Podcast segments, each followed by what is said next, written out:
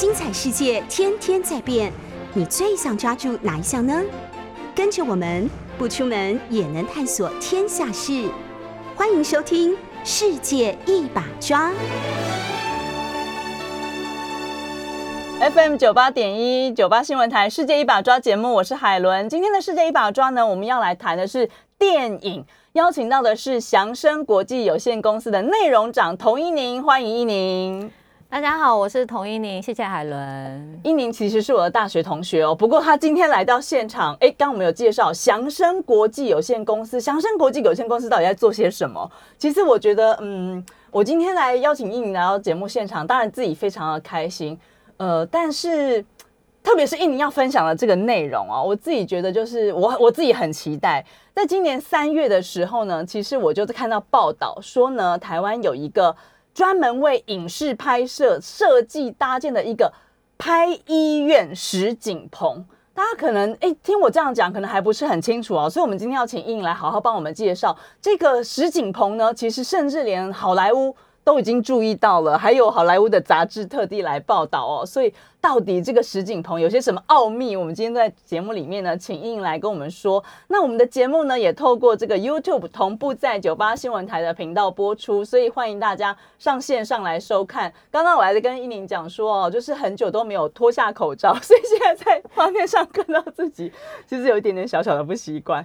不过呢，哎，今天的内容绝对是很精彩的。今天是星期五了嘛，同时那个周末快到了，那呃，不知道有没有听众朋友是准备在周末要去看电影的，还是说你要在家里追剧呢？所以，我们今天在节目里面呢，除了谈刚刚讲的这个拍医院实景棚之外，我们也要来谈一谈台湾电影的发烧话题。当然呢，既然一宁都来到现场了，我自己也很期待，就是到底最近有什么好看的电影，来请一宁帮我们推荐一下哦。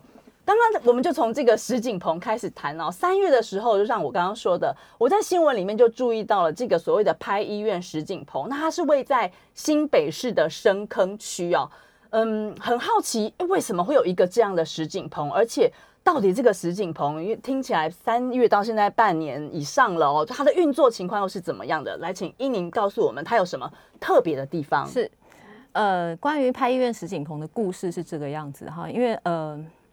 我公司的合伙人呢，他之前是就是他是目前台湾电影界非常资深的制片，嗯，他做制片做了十几年，然后中间最痛苦的事情就是，因为大家都很喜欢写医院的场景。哦，你说在编剧的时候很喜欢写到医院，就是影视作品里面其实是非常容易出现医院场景的，好像听起来蛮合理的。那个男主生老病死嘛，男主角的爸爸被气到中风啦，然后女主角偷偷的瞒着男主角去做流产呐，男主角赶到医院去阻止的时候出了车祸啊，有没有？然后那个妈妈也气到气喘发作啊，就是各种的各种的生老病死，然后喜怒哀乐。那个医院是一个非常重要的一个转类点，对，就是大家都很喜欢使使用医院这个场景，但是偏偏医院这个场景，第一个它难借，第二个它又不好拍。好，难借的意思是难借的意思，意思是即使是在疫情之前，对，即使在疫情之前，因为大家都知道医院最主要的目的是医疗，对，那救人，对。嗯，医疗救人没错。那好，今天一票剧组的人进去，动辄四五十个人，对，多的有上百个，对，上百个。然后，而且进去还不是每个都善男信女哦，有没有刺龙刺虎，然后各种个性的，对对，大家都非常的有个性。然后还有各式各样的大型的机器、灯光，还有那个泵，有没有？对，收音的对，就是那个阵仗太大了。医院其实承受不住这些事情，没错。然后或者是比如说，那个什么妈妈抢冲进急诊室呼天抢地，你竟然救救我的孩子！好，你拍第一遍，那个护士就会过来，不好意思啊，我们急诊室旁边还有病人，这样吓到大家了 啊，大家可不可以控制一下？然后或者是好，大家就是五四三，好，开始，然后开始拍了。周边都要安静。突然，那个急诊室外面，哦咦哦咦哦咦，那你能说，哎，等一下哈，那个 那个刚才那个被撞到，就是心脏都快要停的那个病人，等一下哈，我们这里还要，我们这里还没有拍完，然后不要进来哈，不可能，不可能，不可能啊！所以医院基本上他不会希望，就是剧组进来对他们是一个很大的困扰。然后再来一个是医院的，还是回到刚才那一点，就是医院的空间设计其实是为医疗服务，对，所以它的空间其实你剧组这么多人挤进去，第一个导演要设计敬位，要调度场面，演员要走位，受限。基本没有空间。对。对，那，这就是因为这样，那所以我的我的合伙人他其实就是想要盖一个让大家专门为影视服务的一个医院棚，他已经想了非常多年了。但是你知道，我们做我们做电影的人啊，我们通常都是有个想法，但是真的要去做呢，最重要的关键是什么？钱钱钱。钱，但我们对钱毫无概念。对，完全不知道，就是我们之前算一算，哦，这个要几千万呢，我们几千万去从哪里弄、啊？哪里？生出来？但是我们运气就很好，我们遇到了我们的财务长。哦，我们的财务长是一个，就是早年是一个就是冲浪投投资客，非常强的，非常强的一一一个一个投资的大师。然后他早年是，比如说他做过那个呃华信银行的这个重要的职务，然后呢，他还做过红海集团的相关的财务长。就是他对钱这件这件事情，他已经就是你知道，早早把自己都已经处理好，都已经半退休状态。但他听到有一次，就是他听到我们这个想法，他就觉得嗯这件事情有趣，我可以来帮助这两个小孩。哇，所以他就贵人，对，真的是遇到贵人，所以他就他就跳下来帮我们，就是帮我们一起规划这件事情。然后呢，我们运气也很好，我们刚好遇到了文策院当时呃就是有一个呃就是一个补助计划，是那当时文策院那个重点就是说，呃，就是他希望大家做这件，大家提出的计划是可以解决产业的断裂，对，就是可以帮忙处理这个产业的痛点。那刚刚好就是没有办法拍到医院这件事情，对就是在台湾的影视产业里面，它确实是一个，确实是一个长期以来的痛点。对那我们就就这个东西，就是我们就提我们的企划，就也很幸运，就是非常感谢文策院的支持，我们拿到了一笔补助。那那就就是石景鹏的第一桶金，我们就开始往下做。所以呢，其实刚刚从伊宁的解释，我们可以了解说，一开始其实是出现了这个问题，制片找不到拍摄医院的这个在借这个场景的时候，非常的困难哦，常常可能碰壁，或者呢，更不用刚刚讲到现在因为疫情，我想如果要现在要借医院，更不用说可能五月多这个疫情比较严峻的时候。呃，剧组要来拍这个医院的场景的时候是非常非常的困难的，而且长期下来，我相信不是只有你的合伙人，其他的制片，我相信哦，我们刚刚有提到，就是在呃很多的这个呃剧情的设计里面，它是一个非常重要的一些片段啊桥段，所以呃有了这个问题，同时后来天时地利人和的，哎遇到了贵人，当然大家也有一个梦想嘛，一起来解决这个问题，把这个这样的实景棚打造出来哦。那为什么是深坑？那我们现在没有办法到现场去看，但是呃，英宁可以帮我们哎描述一下，我们去到那个医院的实景棚到底是一个什么状况？就跟我们进医院一样吗？基本是基本是一样的。哦，你知道我们在我们在施工的时候非常好笑，就是我们在施工的时候啊，因为我们我们我们那个呃我们那个棚它是在一个工业园区的一楼，那那个一楼刚好就面对的是北深路三段，对，我们就在大路大马路旁边，马路旁边，然后那个有一个自动门。当时我们还没有给那个自动门贴雾皮，它也是透明的，对，就是都可以看得到。对对，就是大家经过都可以看得到，然后就有很多邻居就说：“你这可以去北医哦。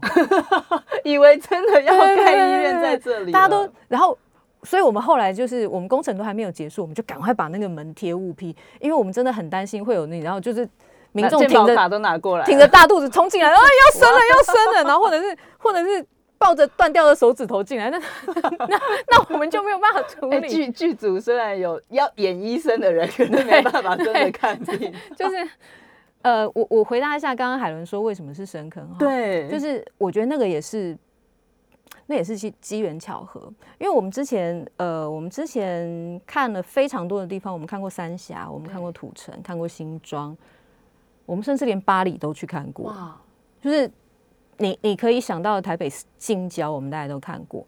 那为什么是深坑呢？其实是呃，我们当时光是看房子，大概就看了一两个月哦。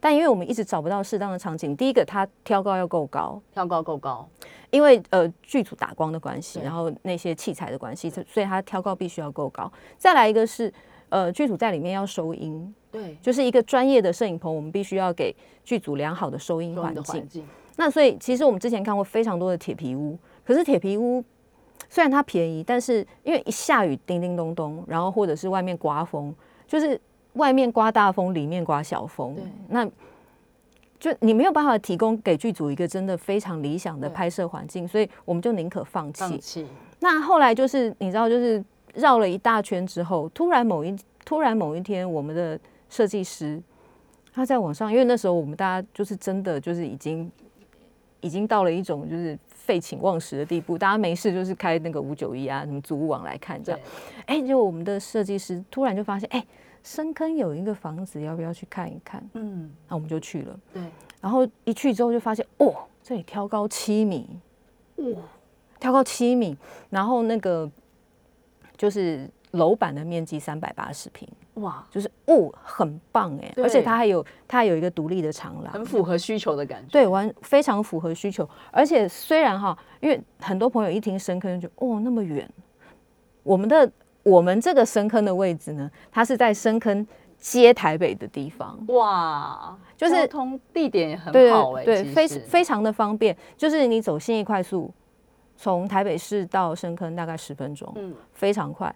然后呢，我们那附近就是那个周边，我们那个园区的周边，附近有两间大饭店，对，附近两间大饭店，然后呃对面还有灿坤，对面还有 Seven，还有全家，生活技能感觉挺好的。非常好。对，像我们不是在卖房子，我们是在告诉大家说，这个拍医院的实景棚啊，哇，真的也很棒，挑挑到了一个这么好的对，就是但方。非常好，非常好玩。就是我们的房东啊，一开始听我们说啊，你们要盖医院？不不不，我们要盖假医院啊，假的。房以为你们诈骗集对对对？，而且房东就是因为房东以前都跟船产接触比较多，他没有接触过我们影视圈对影视圈的人。他一开始觉得我们是诈骗集团，然后或者是觉得我们是黑道，然后我跟我合伙人两个，我们就两个很无辜的站在那里。你觉得我们看起来像黑道吗？但是确实哦，我刚刚还在跟一鸣聊，就是说过去我们可能会讲到这些呃所谓拍片的场景的时候，我不知道大家是不是跟我一样，马上想到就五个字：中影文化城，对不对？哈，那些拍古装剧什么是在中影文化城里面那些呃古装的那些场景、街道什么的，就感觉哎，这个其实就是怎么讲医院版的中影文化城喽。对我们，我们现在都是用医院版的中影文化城来跟大家介绍石景鹏，因为这是一个比较容易理解的概念。没错，没错，没错。那从三月多正式开幕嘛，当时我看到新闻报道是新北市长，因为位在深坑的关系，所以侯友谊市长也是有到现场。侯友宜市长没有马上觉得说这个这医院很不错，直接征招来 后面。当时当时疫情就是正严峻的时候，我们在新北市，在新北市府工作的朋友都开玩笑跟我们讲说，你们要随时做好准备哦。那因为因为因为侯市长来记者会的时候，他有在记者会上面，他等于是称赞我们对啦。他说他说呃新北市有五十四家医院，现在出现了第五十五家，然后我们当时心里就哦，就是 心头一惊。对但我们也很开心就是了啦。的确啊，这是肯定说，哎，这个因为我们讲实景棚嘛，就是它拍起来就是要让大家觉得就如同在真正的医院里面拍摄一样，然后你在这个剧里面，电影也好，电视也好，呈现出来的就会是一个医院的感觉啊。我们其实常常在看。我不知道有没有呃观众朋友、听众朋友是很喜欢在看片的时候在找茬的，就是发现哎里面有一些 bug，就是在拍片的时候发现说这太假了，这太假了。当然，这个石景鹏的出现，就我想解决了刚刚我们讲很多剧组的问题哦。呃，几个月下来，我相信也有很多。我看到好像有一些广告片啊，什么都已经在这个石景棚拍摄。刚刚我们也提到说，还引起了这个美国好莱坞的杂志的关注、哦。可不可以帮我们讲一下，就是外国人怎么看我们这个石景棚？这个这个过程也很也是很曲折的，就因为我们当时我们当时其实并没有想到哦，原来会有国外的媒体关注我们。我们当时记者会的时候，我们只发了国内的媒体对啊。那了不起就是真的就只是国内的媒体而已。在国内是创举啊，是是。那后来后来有趣的是是，呃，记者会记者会之后第二天吧，我们收到外交部给就是来的发来讯息发来的讯息。外交部通知我们说，哦，因为他们会去就是做舆情搜集嘛。对外交部通知我们说，那个 Variety 对综艺杂志对，报道了你们的石景鹏，哇，然后我们想啊，而且这消息还是外交部来的，红到国外去了。我们就一惊，然后就立刻就去就去查 Variety 到底怎么写我们啊。那 Vari Variety 的他就放了一张我们那个手术室的照片，然后呢就说啊呃台湾的呃 Awesome Work Production 就是我们的英文名字啊，祥生国际。然后呃我们在新北市的哪里盖了一个这样的棚啊，然后那个棚如何的逼真，然后占地有多大？对对，那，嗯，就对我们来讲，我们就觉得非常的惊喜啦，就觉得非常惊喜。的确是啊，这算是我们这个影视界的台湾之光了。因为这个是创举的石景鹏的这个，呃，不是只有构想而已，你把它实现出来了，受到国际的关注。谈到这里，我我想听众朋友，或许有的朋友知本来就知道伊宁哦，其实伊宁有曾经有这个创作，呃，《大尾卢曼二》。的这个编剧，他是大尾大尾卢曼二这部电影的编剧。同时呢，刚刚我们也在聊，哎，如果你有看这个曾国成 主持的《一字千金》的话呢，哎，这是我们这个非常厉害的周冠军。对，不大家看周冠军那一集就好了哦。周冠军对，很厉害。那时候我们的同学在电视机前面也都帮我们的同学加油，他说太优秀，太优秀这样子。刚刚我们就讲，哎，他是我同学，大学念的是正大新闻系，研究所念的是台大新研所。但是现在却投入了电影产业，所以一宁是从小就有电影梦。嗯，我从小就很喜欢看电影，然后但这这讲出来，这首度公开哦，我人生首度公开这件事，就是就是你知道我在我们那个年代有一位非常知名的歌手，是我们学校的学长，叫做张雨生。当然，我最近常播张雨生的歌啊。对，张雨生呢，张雨生的梦想是做电影导演。然后我记得我是国一的时候看到那个张雨生这篇报道，然后心里想说：哦，我的偶像想要做导演吗？那我也想要做导演。哎 然后 跟着做，对，然后就从那个时候开始，然后我就开始觉得，哎，好像做电影这件事情是很有趣的。对，就是从那个时候开始，就 对电影这件事情有一个梦。嗯。嗯，但在这之前呢，其实依宁过去刚刚讲到，他其实是念的是新闻科系，然后呢，其实毕业之后也做了一段时间的娱乐记者，在报社担任娱乐记者。那是怎么因缘机会转到这个电影圈来了？那现在你有什么样的电影的梦想要去实现吗？故事是这样，就是呃，我曾经就是我做过电视台嘛，然后做过报社，做过通讯社。对，那报社就两进两出。那呃，就是第二次再离开报社的时候，我那个时候已经觉得就是前几年的事情嘛。那我那个时候离开报社的时候，因为呃整个媒体生态都改变了，我当时就觉得我在媒体圈应该是走投无路，我应该没有这么别严重？真的，我当我当时觉得我应该没有别的路可以走了，因为就是我在整个媒体圈，我看不到以我们以我以我当时的资历跟条件，我觉得我找不到适合的位置去做了。去发挥。对，那当然就是我我其实一直怀抱着电影梦嘛。那所以那个时候我能做的事情就是写写专栏，然后看看试片，然后整天就是跟拍电影的朋友鬼混，就是就是这样子。然后当时那个收入非常非常的少，就是一直一直在吃吃老本，然后一直在看我能做什么。其实心里也有点慌，我不知道我能干嘛。那刚刚好就是我刚刚提到的合伙人，对，我们也是认识非常久。那我合伙人那时候就看我，觉得他一直觉得我像个卫星一样，在那个电影圈外面转来转去，绕来绕去，绕来对绕去。对，他就进不去，我像一个绝望的精子一样，就是一直无法进到卵子里面这样。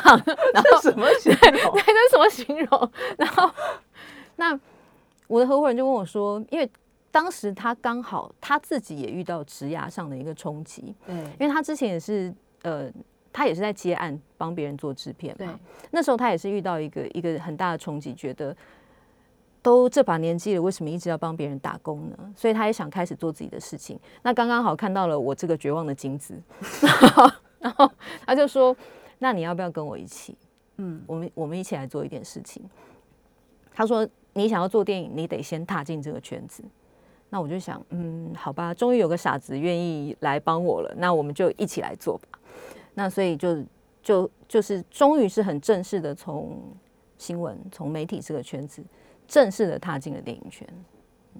踏进了电影圈的童一宁呢，到底做了哪些事情呢？当然，我们刚刚讲到的这个拍医院的石景鹏，其实就是祥生国际的某种程度是算是公司成立至今的一个非常重要的代表作喽。是，呃，也解决了刚刚讲很多的剧组、很多的制片人的苦恼哦。待会呢，我们在下个阶段的节目里面呢，我们要来请一宁聊一聊。其实第一个，呃，刚刚有预告，一宁要来推荐我们最近好看的电影。再来就是下个月底其实是金马奖要颁奖了嘛，我们在呃九八新闻台的这个新闻时段里面也常也告诉大家，哎，其实之前有这些入围的作品哦，我想大家会很好奇，就是台湾的电影，我们现在的跟过去有什么样不一样了？还有就是大家常常会说，我们现在看到韩国电影好像很强，在奥斯卡也大放异彩，那我们就要问，就跟体育圈一样，我们常会问说，真的好想赢韩国。那我们的影视圈跟韩国相比，以前我们常会跟日本比，吼，现在韩国片好像很强势，所以我们也会很好奇，就是从电影人的角度，那怎么去看韩国电影在现在的这些发展跟它的优势？我们是不是有办法也拍出那样的好片？或者是最近大家最流行的这个鱿鱼游戏啊？我不知道很多朋友是不是也在追这个剧。呃，看到韩国有这样子的影视作品的呈现的时候，我们就要问：那我们台湾做得到吗？我们是不是能够甚至超越呢？在广告之后，再回到我们九八新闻台《世界一把抓》节目现场，我们要再来请我们的童一宁来跟我们好好的分享。九八新闻台《世界一把抓》节目，今天我们来谈电影哦。从台湾的这个影视圈的创举，拍医院石景鹏开始谈起，来到我们现场的呢是我们的，是我的同学啦，大学同学童一宁，他非常的非常的优秀。我觉得从大学实习的时候就看得出来，一宁跟我们不太一样啊。像我们就是觉得，哎，做个记者就好了这样子。但其实我自己觉得，大学呃大学时期，一宁就真的是展露了他的才华。那现在呢？他也真的就进入了自己从小因为张雨生学长的这个 关系，踏入了这个梦想哦，电影圈。可是其实我们一般人，像我们这些圈外人，我们谈到我们在想到电影圈的时候，我们其实就会觉得说，台湾电影圈，呃，我我们对台湾电影有一些既定的刻板印象。当然，这几年或许有一些大家会觉得，哎，台湾电影好像有一些不一样了。这个或许我们等下也可以请依宁来谈一谈。但我们先来谈一下，刚刚我们提到的这个韩国电影好了，我们从他山之石来来讲起哦。就是我们像我们刚刚讲的，在奥斯卡我们看到了《寄生上流》，还有这个女演员尹汝贞，她也拿到了奥斯卡，这个是女配角奖嘛？韩国的影视。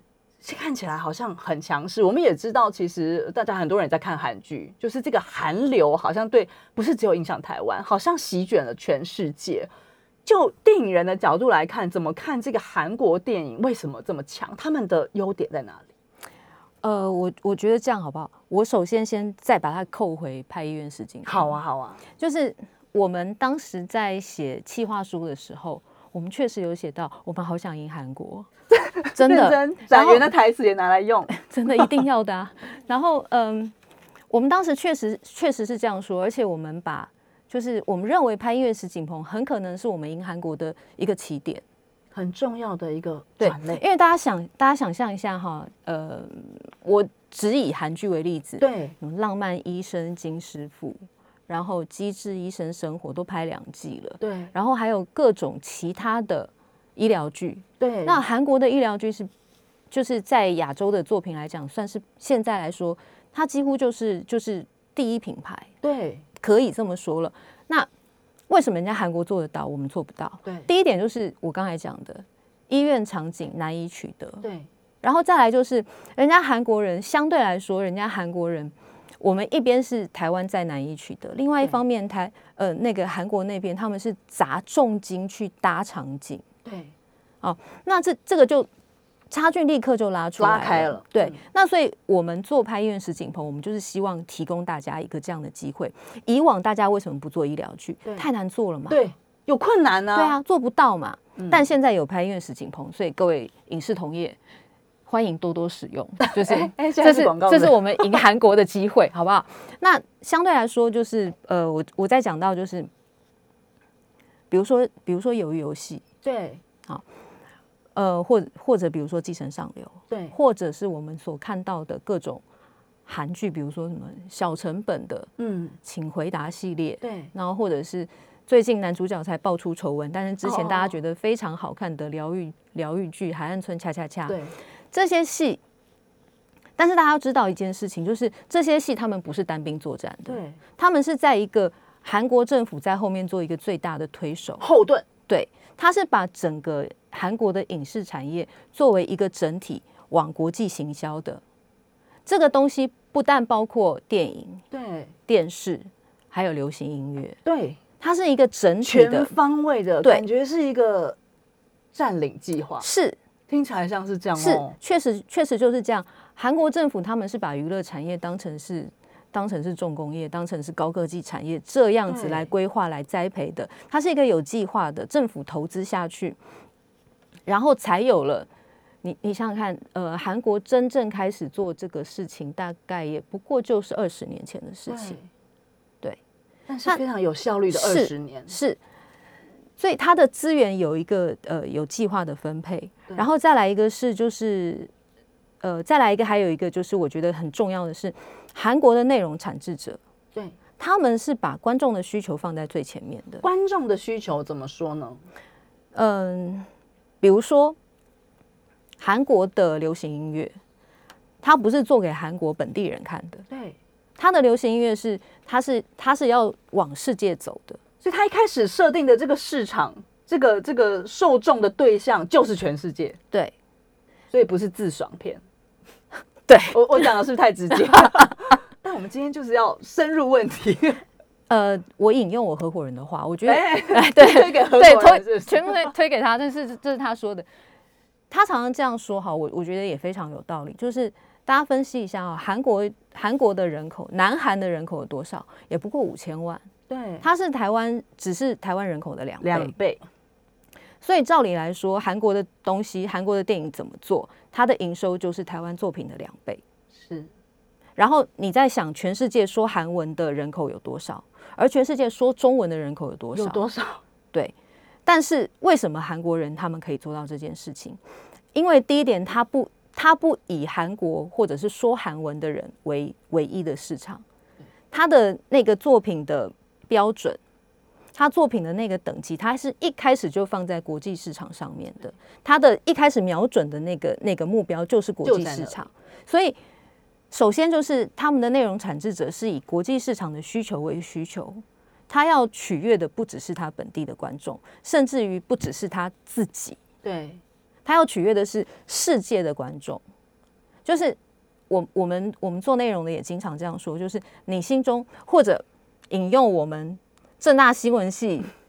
正大新闻系陈世明老师陈世明老师，没错，你知道我要说什么？么？心心中中有有读读者者。哎、我们两个真的没有 re 好快，我们两个真的没有 re 好。我们大学都很认真上课，是不是？我一讲你就知道我要讲陈老师，就是你心中要有读者，你心中你心中要有观众，观众才会才会回应你，你才会赚得到钱，这个是最基本的事情。没错。那我觉得韩国的产业在这件事情上面做得非常好。那我再扣回鱿鱼游戏，就是我之前帮呃，我之前在我的杂志专栏里面我也分析过鱿鱼游戏。对，其实大家呃有空的话，嗯，可以再回头看一次鱿鱼游戏。说实话，鱿鱼游戏在目前的整个国际市场上面，以电视影集来说，呃，以我来看，它当然是一个不错的作品，对，可是它不是顶尖的，对它大概就是中上而已。但是为什么它可以在引起了这么多的回响跟共鸣。它甚至于让 Netflix 的股价都上涨了？对呀、我今天才看到一个报道说，这我不确定是不是今天最新的消息啊，但是那个资料说，由于游戏的全球观看量达到了一点四二亿户。然后呢，彭博社说这个是 Netflix 史上被观看最多的影集。是，而且那那个鱿鱼游戏还创下 Netflix 一个全雷达的记录嘛。对他在他有服务的八十三个国家，国家都是冠军都有，对都是冠军都。是冠军，对，那但大家想金牌的概念。是，就是但大家想，鱿鱼游戏它，我还是要回到我刚才那个说法，鱿鱼游戏不是单兵作战，它是在一个韩国影视产业整体的势力之下，就是它整个影视产业它的平台往上推对之后，鱿鱼游戏才会有这样的高度。对，好，所以 没关系。所以对说，呃，我们刚刚讲到说。它是团体作战，这个在台湾的影视圈的人看起来是不是非常羡慕？非常羡慕啊，因为这个东西老实说，就是呃，我觉得很现实的状态是，呃，我我回到回到台湾的电影史上来讲好了，台湾电影最辉煌的年代，但是从七零年代到九零年代，那那个年代呢，基本上是第一个大陆的市场，它基本上还是一个封闭的状态，对。所以在华语市场里面来讲，台湾就是第一品牌。对。那当时的状态是，而且当时的那个娱乐没有这么多。啊，电影可以说是娱乐当中的又是最佼佼者，它是最有影响力的。相对来说，所以当时的那个电影产业，它是一个，而且你想那个时候在香港有邵氏，然后在台湾有中影，那个片场制度，它是一个完整成熟的产业。但是后来到了九零年代之后，就是这些呃过去这个完整运作的成熟产业，它基本上被打断了。对，它那没有更进步，或者是更扩大。对，它从一个工业时期的状态，然后变回那个就是手工业的状态。对那在手工业的状态底下，其实就非常需要有政府的支持。对那那我只能说，就是韩国的政府在这件事情上面，他们帮了影视产业非常大的非常。大的忙。对，提供了资金，提供了环境，提供了很好的平台是哦。刚刚为什么？呃，或许听广播的朋友想说，哎，为什么我们同意您突然中断了一下？是因为我们在聊天室同时，呃，就在 YouTube 同时也播出吗？那我们聊天室里面有朋友说，他说不是韩国很国际，是台湾的多数都很烂。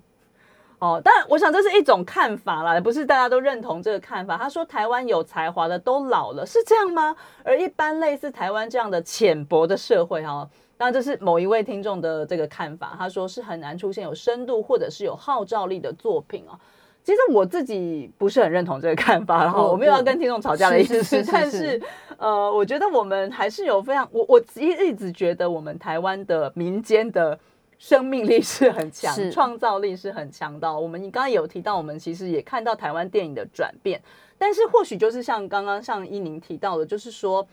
在这个退到手工业的情况下，有很多有才华的个体户，可能是呃会变成有一点嗯怎么讲事倍功半了，是是不是？是所以呢，呃，就依宁自己现在也投身投洗下去了，在这个电影电影圈里面啊，我想他也看到了更多。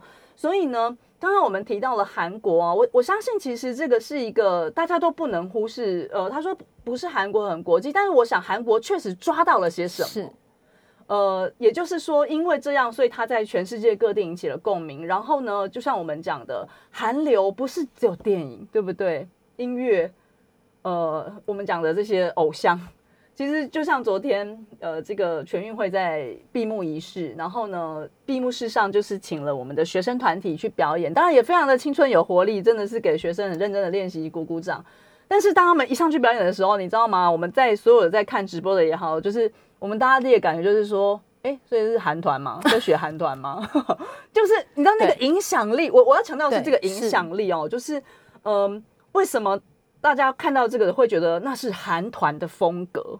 是因为这些东西好像升值我们的心中了，那就是韩国团体男团、女团也好，呈现出来的一个风格哦。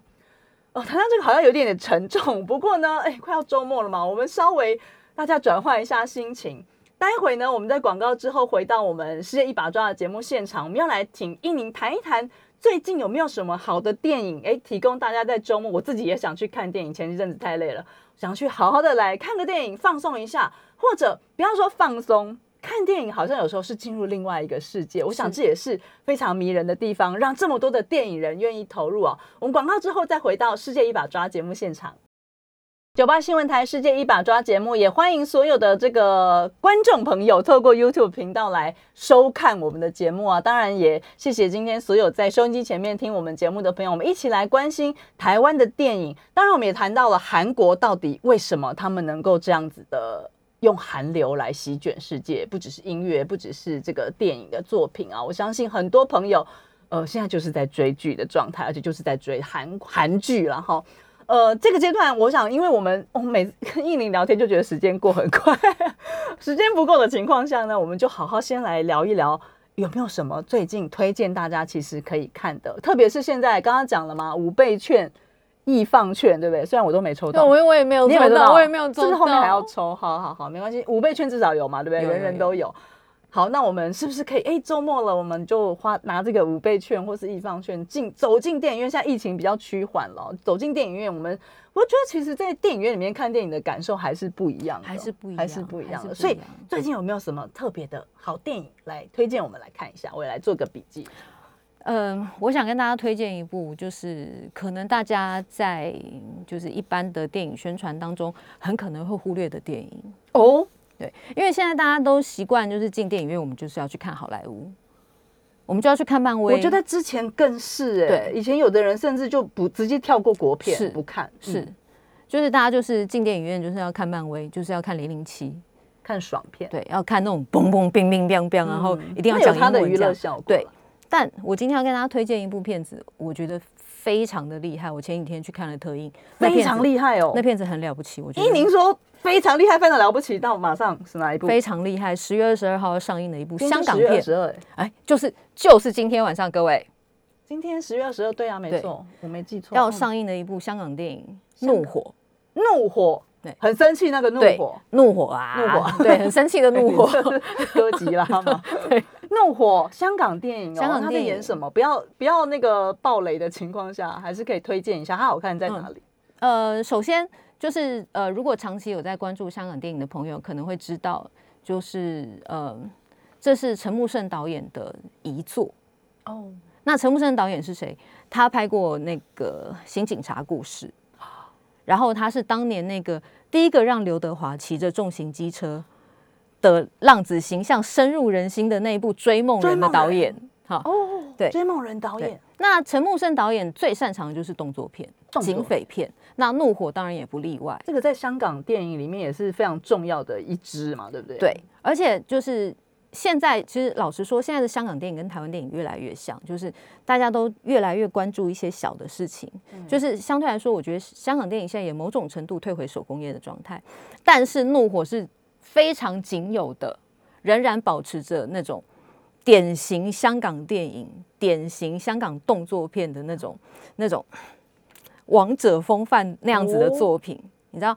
好，《怒火》这个片，这个片子讲的是，嗯，甄子丹扮演的这个警察，甄子丹主演，甄子丹扮演的警察，然后他受到了谢霆锋扮演的恐怖分子的挑战。哦，然后他的好搭档吕良伟，就是吕良伟是另外一个警，另外一个刑警，这卡斯就很厉害嘞，超猛的。然后，呃，吕良伟在。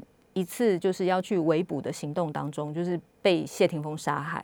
嗯，那整个故事就是在讲那个甄子丹跟谢霆锋两个一正一邪的对峙。警匪对，但这个剧本好看的地方在于，就是它并不是一个非黑即白的状态，并不是说甄子丹好人就好人到底，然后谢霆锋坏人就坏人到底，不是有人性的纠葛在里面。对，就是因为谢霆锋，因为我们刚刚讲不要暴雷嘛。因为谢霆锋在这个戏里面，他本来也是个警察，那他为什么会变成坏人？是被这就要看电影才知道了。他有他遇到了一个他没有办法解决的状态，那是一个整个制度之下造成的一个悲剧。那所以，但所以片名叫《怒火》，我们一开始进去看会以为这个怒火讲的是甄子丹的怒火，嗯，但你看到中段才发现，怒火是谢霆锋的怒火，嗯。大家都以为主角是正派的甄子丹警察，对，其实主角是反派的谢霆锋。哇塞，听到这就是很好奇啊。那他在整个剧本上面，就是他不单只是这个很单纯的警匪对峙，然后很单纯的这个黑白的对决，他还有那种就是那种很黑白难分的那种人性的纠葛，有那些模糊的地带，对对对对对灰色的灰色的，地带，这听起来编剧就很厉害啊，很厉害把它这样子的，对，然后它在嗯。文戏上面是文戏上面这么这么的复杂，但是他又可以把它讲得非常清楚，你可以是。深还可以很直觉的，就是接收到那个角色的情绪。然后故事的纹理都非常的清楚，这是他的文戏。那他的武戏更强喽。你知道我们在我们我们做电影的人，就是去看电影有一个习惯，就是我们要算时间，算时间。我们要算时间。到，底要看几次才可以讲，还是一次就第一次。呃第一次就算时间，第一次就要算时间。什么算？我们要算时间，第一幕在哪里结束？它的第一个转折在哎，哪里？看电影很忙哎，然后对，然后第二个转折在哪里？高潮在哪里？还有我们还要算，比如说像动作片，我们就要算，边看边分析耶，你们我们真的是很忙，真的很忙真的很忙。我以前在写，我以前在写专栏的时候，还要一边看一边写笔记。哦。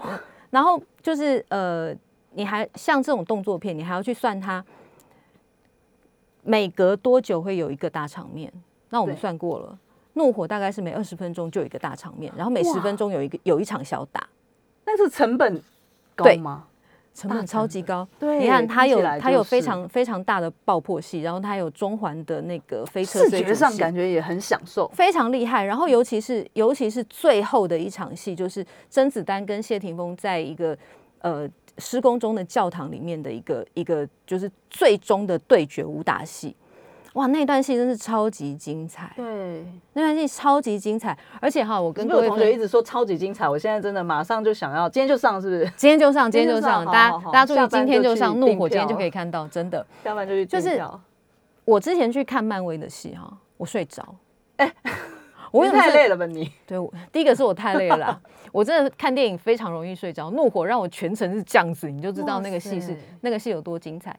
就是我看漫威为什么会睡着？第一个，因为我觉得他那个特效，那些人飞来飞去，完全就是脱离了地球的物理法则。很出戏是不是？你就觉得你就太理性了啦，难怪那个周冠军，就是你就知道它是假的，嗯你就知道它是假的，就是。嗯就是你只要动画师厉害就做得到啊！我不觉得这有什么了不起。嗯，可是，在怒火里面的那那个打，全部都是拳拳到肉、真刀真枪，然后你就看到那个让你很甄子丹跟谢霆锋两个打在身上，那个灰尘就这样啪飞起来那种感觉，就是他真的打在肉上，我听了就觉得就是很想看。你知道那个就是本格派的那种打斗戏，多好看呐、那个才好看呐、很久没这么好看的香港电影了，是不是？很久没有看到了。嗯，所以这是依宁推荐给我们，还有别的吗？再推荐一部，呃，下个星期要上映的。